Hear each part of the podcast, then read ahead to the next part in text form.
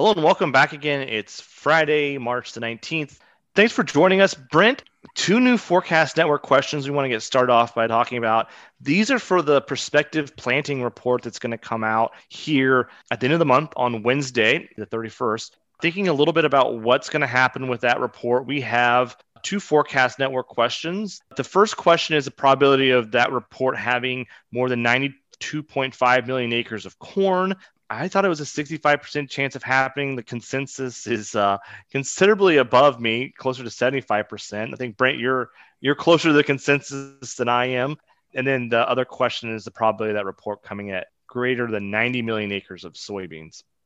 I am really interested in what the prospective plantings report is going to say. I just I think it's a really interesting year. David, you and I were talking about this offline my forecast on soybeans, I have both above 50%. So I think I had soybeans at like 65% above and corn like 75% chance above your numbers. The thing I think is really interesting is we're essentially run out of soybeans in the United States, basically. I mean, we're, we're down to like scraping the bottom of the bin. And I said, you know, I just don't think soybeans have done enough that I'm super confident they're going to get a lot over 90 million acres. And I think those are the numbers. If you took last year's demand, that would basically satisfy it. So we need over 90 million acres to yeah. satisfy just the demand we had last year. Yeah. So I'm like, wow, it's really interesting that, that soybean prices aren't higher. But then, as David pointed out, well, they're the this is the highest corn to soybean ratio we've ever seen on the crop insurance side. So that's a pretty good metric. So, in other words, well, they are high. But my question is, I don't know if they're high enough. That's why I'm just really going to be fascinated to see what this report holds and where the acres are going to come from. Certainly, a lot of them probably from the northern plains. Big acreages of them planted in Illinois and Iowa, obviously, of course. But will it be enough to really shift it that far? So I just, I think it's a fascinating report. You know, I'm going to add to this. So if you add those two crops together, Brent, so if you take your idea and you add those two numbers together, that comes to 182.5, which is well above sort of what normal prevented planting conditions would say. So 180 was kind of the ceiling, or 179 million was kind of the ceiling last year that we've calculated. So it'd be a huge increase. And so I'm not saying that it's not going to happen, right? I just think that it, it underscores the unique situation we have here where there's just both of these crops are saying we want more. Cotton's in there fighting for some acres. Wheat's in there holding its ground wanting some acres. And so this is part of this i guess enthusiasm we've seen in the commodity markets. And so a question is how are we going to get enough of both? Two things i want to point out from articles that we've wrote before. One assuming everything works out with prevented planting. And prevented planting in, in my opinion i think brent you shared this too is often one of the things that influences the difference between March prospective planting and final, maybe more than everyone thinks we switch acres because the price response is. Yeah, sure, that happens a little bit on the margin, but the big change that can happen between now and June prevented planting and prevented planting point two cuts both ways and so right. you could easily see a 2 million acre swing in combined acres from prevented planting of course, we saw 5 million acres last year to the downside, even more, 10 million two years ago. The second thing is those price ratios. We did the air, we looked at the air, that those price ratios. The price ratio here, 2.59, the model would say suggests 50% of those acres roughly go to soybeans, 50% to corn but the air there could equal 2 million acre swing again here in 2021 so we're sort of having this conversation where everything is tight everyone's really looking hyper focused but the swing here in the price ratios, but also the prevented planting, are easily 2 million acres here, both directions. So it's very interesting to see how this will play out as we get moving into the growing season. Yeah, I always think of this. This it reminds me of like a Christmas present when you're a kid because you really you have some thought about what it might be in that package. You can pick it up and shake it a little bit and think about it, but you don't really know what you're going to get till they open that. And I think the uncertainty around those numbers this year is as great as I can recall. And the stakes, I think, are high too. And Brent, I'll take this one step further. Just because you got the wrapper, we took the wrapper off. This is the prospective planting, right? And we now see what the box says. But some of us had parents that would then put something else in the box. And so we have two forecast network questions about acreage. One of them is what's the final June number? And then what's this report?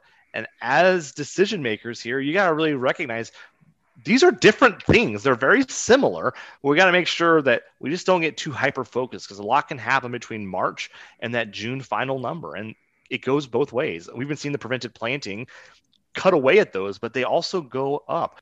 The year right. that we had the yeah. lowest prevented planting was 2012, and that's when the crop went in super fast, and it was also looking really good right up until it, it didn't look good, right? But it was it was a really good year. Everything was the sky was falling on the prices, right? And then the sky was falling on yields by the time we got to June. It, the narrative switched pretty quickly. Another article, Brent, I wanted to mention here, something we've been thinking a little bit about and talking about are interest rate expectations. Of course, we had the forecast network question about will the, the Federal Reserve move that target on the Fed funds rate. There's a lot of ways to look at that. We asked, will they move the upper limit? Um, so now they have a, two targets, a lower limit of 0% and an upper limit of 0.25%. Will they raise that upper limit? The consensus is somewhere around 45%. But what's really interesting is we we looked at individual users and their forecasts. We got enough people there to really zero that in expectations span the entire spectrum. There are users who say that's a 0% chance happening. There's users saying it's a 100% chance of occurring. 25% say it's a very low probability, less than a 10% chance of occurring. It's just a very interesting setup here. There's always uncertainty, but I think the uncertainty is very, very broad and wide here for this question. The range is just tremendous in this plot you're showing of what is that? The mid uh, two quartiles is pretty pretty wide as wide as any question you might see. So there are a lot of different opinions out there about this and i think that's consistent with society as well. I mean the last fed meeting minutes suggested that they weren't too concerned about stuff yet but man we are starting to see economic forecast numbers come out that are really big and I think not unlikely. I mean, we, the economy is set to really, really rebound, and there's a lot of inflationary pressure. I think built in the economy too. David, you and I were talking about this with, you know, the supply shock issues related to the pandemic that we said at the start, and I said back in March of 2020, I was given a presentation, and I said, I, it's the first time I've been able to make a case for inflation for a long time. And the reason was because it was a supply shock and that tends to increase prices. And now you had that and it, it didn't really we didn't really notice it yet. Uh, now we're starting to see you know delays and parts and things coming united states and container ship shortages and all kinds of crazy stuff combined with massive government stimulus putting money out combined with exceedingly loose monetary policy. It's really interesting.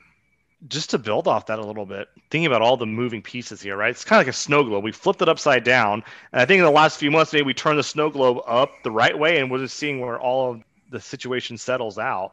I think we put a lot of emphasis on what the Fed's going to do, but there's a whole interest rate market that's beyond the Fed's decision making criteria they go through. Um, and so this is the the Treasury I'm showing on the graph here. If you're watching on the screen, if you're listening, we've plotted. We've been following this for a while. The the one year, ten year, and thirty year T bills, uh, the rates here. And if you remember right, we were wondering, will the 10 year treasury fall below half a percent, 0.5%? And it didn't happen. We had a forecast network question about it. It got about as close as you could get without doing it. But let's step back and what's happened since then. 10 year treasuries have been trending up over the last six months. 30 year treasuries are trending up. 30 year treasuries are actually above the pre COVID levels. And so short term rates are very low. Longer term rates have been trending higher. So we have a yield curve, which is kind of consistent with what we'd expect. But the idea here for listeners is don't get too hyper focused on the Fed. So a wide range of expectations as to what the Fed might do, but there's other thing to keep in mind is the interest rate market is moving higher in some of these longer term maturities a lot higher. It's a pretty big move in that market. It's definitely something you want to keep your your eye on. Yeah, so think 30 year, if I'm looking at these numbers right, the 30 year has gone up over 100 close to 150 basis points so they've gone from about less than 1.5% to almost 2.5% so on a relative basis that's a, a, lot of movement again these are ways that we're just trying to help you stay on top of the latest information the latest news out there thank you all for joining us. Stay curious and keep an eye out for more forecast network questions and more content in the coming weeks. Thanks so much